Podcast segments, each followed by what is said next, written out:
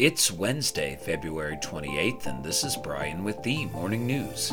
Give us five minutes and we'll give you the headlines you need to know to be in the know. Democratic and Republican congressional leaders struck an optimistic tone that they would avert a government shutdown this weekend after a White House meeting in which lawmakers also stepped up pressure on House Speaker Mike Johnson to allow a long stalled vote on Ukraine aid to go forward.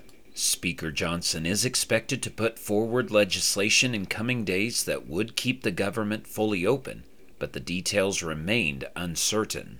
The Congress has until Saturday at 12:01 a.m. to fund the Departments of Veteran Affairs, Transportation, Agriculture, Energy, and several other agencies that have been operating on temporary extensions since September 30th. The funding for the rest of the federal government expires after March 8th. Emerging from the meeting, Mr. Johnson said he was very optimistic about government funding talks. He said leaders think they can get to an agreement on these issues and prevent a government shutdown. In other news, the U.S. Army is slashing the size of its force by about 24,000 or almost 5% and restructuring to be better able to fight the next major war, as the service struggles with recruiting shortfalls that made it impossible to bring in enough soldiers to fill all the jobs. The cuts will mainly be in already empty posts, not actual soldiers, including in jobs related to counterinsurgency that swelled during the Iraq and Afghanistan wars but are not needed as much today. About 3,000 of the cuts would come from Army Special Operations Forces. General Randy George added that Army leaders did a lot of analysis to choose the places to cut.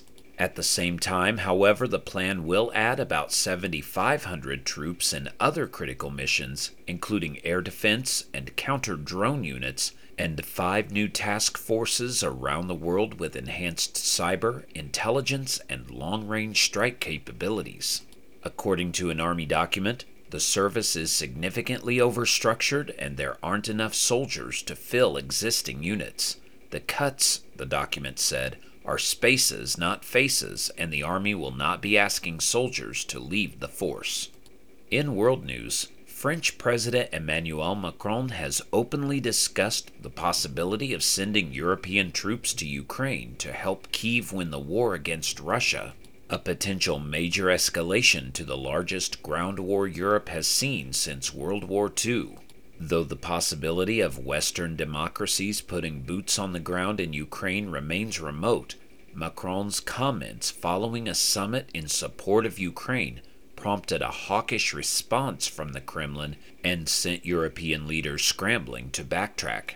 A NATO official told CNN the alliance had no plans to deploy combat troops in Ukraine. German Chancellor Olaf Scholz, who attended the meeting in Paris on Monday, said that while there was a good debate and detailed discussion on the topic, summit participants were unanimous in their opinion against deploying troops. Back in the U.S., Macy's new boss, Tony Spring, says the department store chain needs to shrink. He wants to make sure it doesn't become less relevant to millions of shoppers as a result.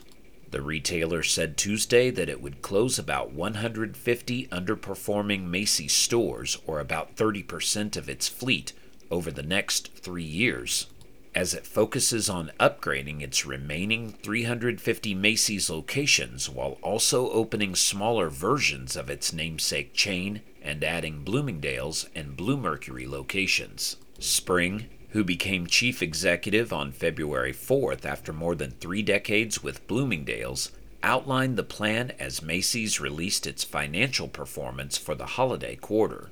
The company said it met its previously disclosed sales estimates and surpassed its earnings forecast.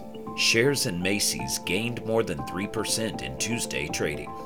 Now you know, and you're ready to go with the morning news. Share this with a friend and subscribe to us wherever you listen to your favorite podcast.